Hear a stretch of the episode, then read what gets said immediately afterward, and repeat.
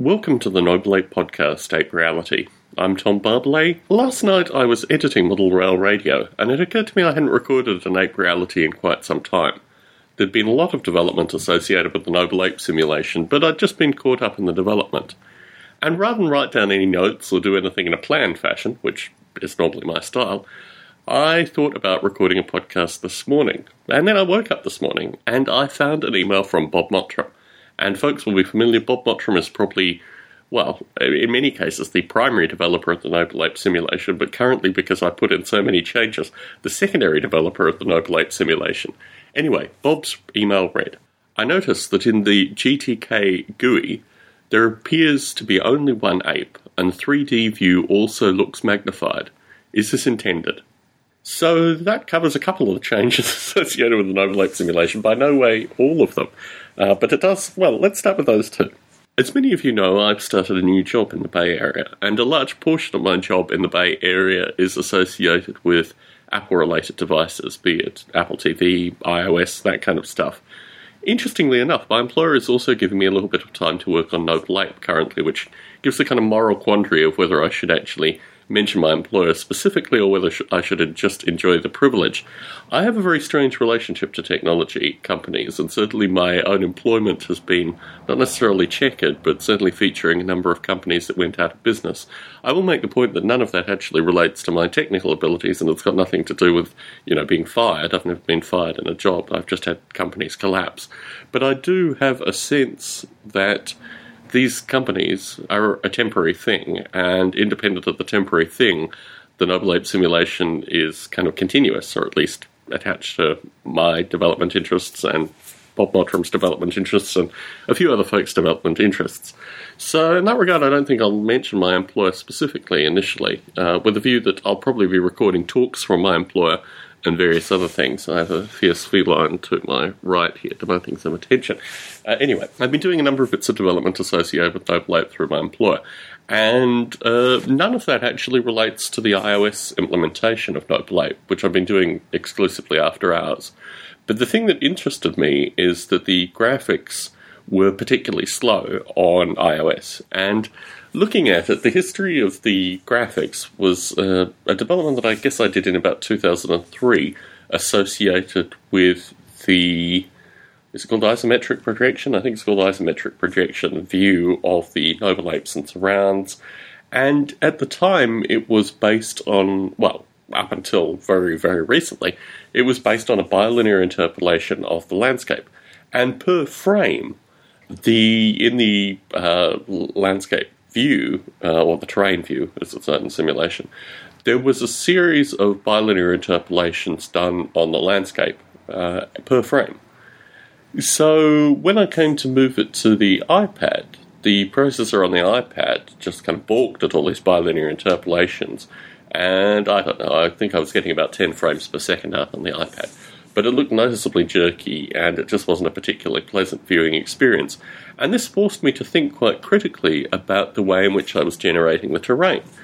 Lo and behold, I guess I'd missed over the past, what is it, uh, eight, nearly nine years, they're doing a bilinear interpolation per frame, and actually a series of bilinear interpolations per frame probably wasn't the smartest move. So the original implementation came from a place where memory was expensive and processing was slightly less expensive. And now I guess we live in a world where memory is very cheap and processing is perhaps slightly more expensive than memory. So to this end, I added the bilinear interpolation at the start. There is now, rather than a 512 by 512 version of the island, although that exists too, I think I'll probably eventually remove that. There is also a uh, 4096 by 4096 version of the island, which is the version that the terrain generates from. Now, funnily enough, in addition to this, uh, and this is another point that Bob Mottram made, there's a little bit of code not there currently to actually draw the apes in this new high resolution environment, which I really need to add. It's just something that's kind of dropped off. But that would then show the other remaining apes, which aren't currently shown in the view. In fact, the current ape isn't shown in the view either. So you don't actually get a sense of any apes in the current environment. It just draws remarkably quickly. And even on the desktop version, I think there's probably some slight latency improvement. Uh, even though it really was just a translation for the iPad. Now, the iPad as a device is has its own interface challenges, and the plan is that when it is in the landscape view versus the portrait view, this 1024 by 768 version of the terrain will be what is shown. So when the iPad is in the landscape view, you see just the terrain in a high resolution that you can interact with. When you turn the iPad to portrait view, you'll have a smaller uh, resolution terrain view. And I think part of this was just making the terrain view something that was actually scalable, although that work hasn't actually been done. So that covers the uh, magnified view, and the resolution is currently at the iPad uh, resolution. What will happen is probably that resolution will also change for desktop version. Certainly on my little Mac laptop, the iPad resolution is actually larger than the screen in uh, the vertical. Uh, so it makes for slightly interesting viewing, but in most other computers it's fine, just because I like a particularly small laptop. Okay, so that covers the 3D view, that covers the fact that the uh, high resolution detailing of the apes hasn't yet gone back into that 3D view. Uh, but it doesn't cover the number of apes. And what I've found recently, and this was a hiccup which I've kind of just pushed to the side, is there's some memory issue associated with the episodic memory. This is one of these like really, really boring bugs that I've just pushed to the side by fixing the number of apes. Well, fixing the maximum number of apes, which fixes the initial number of apes. I think it's a quarter of the maximum number of apes just to eliminate this boundary condition. Well, it's not a boundary condition. I mean, it happens every time when the uh, apes aren't bound in terms of initial set of them, and it's just relied on the memory allocation. So my suspicion is somewhere through the episodic, etc., memory additions, and also the way I moved some of that from being direct allocation to actually reference pointing allocation. I think something went wrong through there. I need to go back and visit it, but really it is the most boring work going on so far. So that covers some of the uh, iPad additions to the simulation. And the iPad release, I don't know when it's going to be, but it's an interesting intellectual process, and I think it's filtered back into other aspects of the development. So I don't know. I don't have any real time frame, and every time frame I've ever stated on this podcast seems to go by the wayside relatively rapidly. So let's let's avoid this folly for this occasion. Uh, so I'm not sure where the iPad version will come out. It begs a question associated with the number of releases of the simulation. I did a release recently just to push it out there, and I did some Windows updates. And had, I think, the fur component, at least the Mac version, I pulled it off the Windows version because it seemed just so disjointed. And yes, funnily enough, I haven't been working on any of the actual representation of the ape over the past, well, know, month, month and a half. I've done some fur tweaking probably about a month ago, but nothing much more with that. It kind of seems a waste of screen real estate to put the fur up, even though it's not something I'm working on. The simulation also, I think, contains a two dimensional image of the apes currently, which I probably could pull out somewhere. Anyway, so I did a release, and funnily enough, since that release, there have been so many changes to the underlying simulation that I really think there needs to be a kind of almost auto update or at least user specified update feature.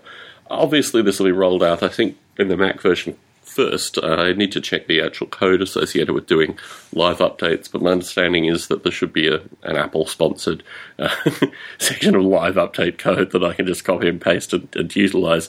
And my suspicion also is on the Linux version to be a similar one. Windows, well, I have to investigate. I do have a somewhat functioning Windows box here, but it's just not particularly accessible. And yeah, the, the Apple Mac iPad development part is certainly easy for me to do currently. Anyway, so my plan is to have uh, regular updates through the update software as opposed to actually doing software releases. I will do another release of the simulation just to capture this for users. But um, one of the things I'm finding really interesting, actually, working with uh, iPad, iPhone, these kind of devices, is the ability both to track issues in real time and also push out real time updates. Now, the company I work for and a number of the iOS software companies don't actually do this as, as much as I'd like to. But the thing that interests me is that I can actually do this with an overlaid simulation, which means that new features hit users very, very rapidly, and also I get feedback very, very rapidly, hopefully. So it's a two way component. Firstly, you get the live updates, and secondly, also you add feedback so users can email in and say, hold it, wait, it's crashing at this point. I really should open up the crash logs as well. I'm not even sure how one does that because Apple records that and it should be possible actually to pick that up from Apple somehow. So I'm not sure how that's done, but it's something that needs to be done as well so I can get this feedback loop even tighter. Because the way it is currently, I'm just doing basically software updates for myself and Bob Mottram can track them per the original reason for this podcast. So we need to push updates somehow, similar to the iOS launch related discussion. Uh, I don't have a time frame associated with that, but it's something certainly that I'm thinking about. Uh, obviously, getting high res renderings of the apes or high res uh, on the flat, representing what had previously been low res on the flat versions of the apes, probably my highest priority. I now want to talk a little bit about ApeScript. I've always had an interest in making ApeScript something that was external from the simulation as well as internal to the simulation. That may sound a little interesting, but I've always wanted to have a number of uses for ApeScript with the view that it will hybridize and develop externally, and then basically the external features and additions and bug fixes, etc., will go back into the simulation. And this plan has been embodied in a little thing called Lance, uh, which was named after Lance Link, which, if folks are familiar with Get Smart from the late 60s, uh, the writers for Get Smart went on, or a couple of them did, to this strange kind of, I don't know, populist counterculture. The easiest way to get a sense of this is to Google the Evolution Revolution Lancelot link and uh, watch the subsequent YouTube video. It's I, I, I guess I'm ethically opposed to uh, chimps being used in film or chimps being exploited. So it's like a chimp exploitation children's television series from the early 70s, which, uh, funnily enough, I was exposed to in Australia because I don't know. The Australian networks looked long and hard for the cheapest possible American content, and I guess Lancelot Link was part of that. Anyway, um, so the uh, externalization of ApeScript is currently called Lance, and you can build it by uh, lancelink.sh, and that creates an external version of ApeScript. And the Lance code is primarily designed to just show a generic use of ApeScript with the view that other companies will use ApeScript and other individuals will use ApeScript with their own ways and rewrite large sections of that. And if they want to make contribution back, my view is that the most important part is associated with the Noble directory, and that's where the contributions back will come from. So you know, this relates to some of the stuff I was discussing earlier associated with actually being able to work on Noble Ape. My kind of, I don't know what you'd call it, maybe 9 to 6.30. Uh, I seem to be getting up later now. I live in the Bay Area, which I don't know whether that's a good thing, but I seem to be going to bed later too.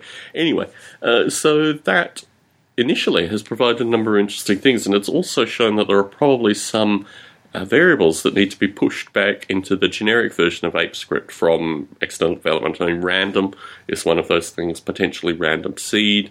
Uh, the idea that basically ApeScript can run independently, almost like an independent timer, uh, against the simulation is something that's very interesting. That's taking some of my thinking currently, particularly if you have, uh, for example, ApeScript, the graphics, uh, the brain, and then the underlying simulation all working in uh, timer threads rather than regular threads. Because I think all these things are periodic, all these things can have direct cleanup, all these things uh, ideally are suited for uh, timer threads uh, with a view that once you have them in those threads, you can then either reduce calculation or exploit the thread uh, time availability. Of course, to a certain extent, what you are doing is linking it to particular kinds of processes, but as processes get faster, all you are doing is creating more free time to kind of exploit. So it's an interesting model, uh, which I've been thinking about a lot currently, uh, particularly with the initial introduction of kind of ApeScript Lance. And one of the interesting things about the Lance development is that I've created an iPad scripting language. I mean, basically, Apple was very concerned, particularly with Flash, that scripting languages not get on the iPad, but through this development, I've actually created an iPad scripting language, which I'll never be able to release through Apple formally, but it is actually really cute to have a, a real time scripting language on the iPad. I don't know how any of this will filter back. I think this will probably be something that will have to be heavily if defed out uh, if and when the iOS version of the simulation is launched through the iPad store. It will be launched for absolutely nothing. It will be a free app. So don't have any concerns that this is in fact my foray into commercial software. Uh, far from it. What else did I want to talk about? So yeah, random will come through. The idea of uh, what I'm currently calling escape, what may be known as wait, where Uh, basically, you leave the interpreter thread and return at the point where you left off, but with some time elapsed, I think is relatively important. Not sure how that filters back into the simulation. The idea of persistent information, which really doesn't have an impact on the Noble Ape version of ApeScript, because basically the simulation persists the information that you need persisted. But yeah, just a number of bits and pieces of ApeScript that I think will be very useful for folks who want to use it for something else. And obviously, the benefits of ApeScript is it's a very, very lightweight. Uh, I have it running in a thread maybe once every twelfth of a second, up to twentieth of a second, down to about sixth of a second. In all those time frames, ApeScript is able to do exactly what is needed and return with, you know, like 6% processor usage at most. So basically very thin scripting edition. My hope is I will generate some use cases. I'm writing a chapter, well, I've got like literally a, a chapter planned for a Springer book. Uh, I think the chapter's due next year, sometime maybe January. My hope is to actually no. My hope is to get it done by January. My recollection is I think it's due by March. Uh, but just yeah, get all that stuff together with the view that it'll just be additional use case information, basically, that can go back into the chapter. The chapter's in the origin of mind, and my idea there is to actually explore the various models of mind, including the social model of mind uh, that the simulation currently offers, as a kind of critique of the mind as it exists in a kind of I don't know high philosophy view. But anyway, more on that when it actually gets written. There's an interesting time frame associated with these Springer's releases. It's currently about 18 months, which just seems ridiculously too long. It's 18 months to about two years currently. So if you write a chapter and then you wait two years to actually see it come out of print. I don't know. I, I guess I'm just spoilt with instantaneous publishing uh, following Lulu et al. But uh, yeah, this is definitely the year 2012 is definitely the year for an update to the original manuals as well. The last original manuals were never captured on Amazon, much to my irritation. So there's some smart seller that's selling it for like a hundred plus bucks on Amazon with the view that you can get it for a much cheaper rate through Lulu. And Lulu's changed their ebook policy and a wide variety of things. I mean, one of the problems associated with my current job is just that I don't have the time in the evenings that I once had to explore these kind of things. So I have to kind of prioritize when I look at these things. Anyway, so you may hear from my voice, it sounds a little gravelly. I seem to only record a reality podcast when I'm feeling under the weather. I said that previously. Please get in contact, tom at nobleape.com. I probably missed something. I've just recorded this first thing in the morning. But please do get in contact if you have any questions, any ideas, any concerns, this kind of stuff. And hopefully I have answered Bob Mottram's question in podcast form and also ticked all the right boxes associated with actually recording in Ape Reality. You may hear noise in the background. That comes thanks to the cats. We brought two of them uh, to our new apartment. And yes, life here is, is very different. Uh, I'm back in a place where I lived maybe 11 years ago, different accommodation, and it's amazing actually to be working for a formal employer through this period in this location as opposed to what I did previously, which was just chaotic and probably the subject of a future book. Anyway, uh, Tom Barbalet in the Bay Area signing out. Thank you for tuning into this podcast. Look forward to you tuning into the next podcast.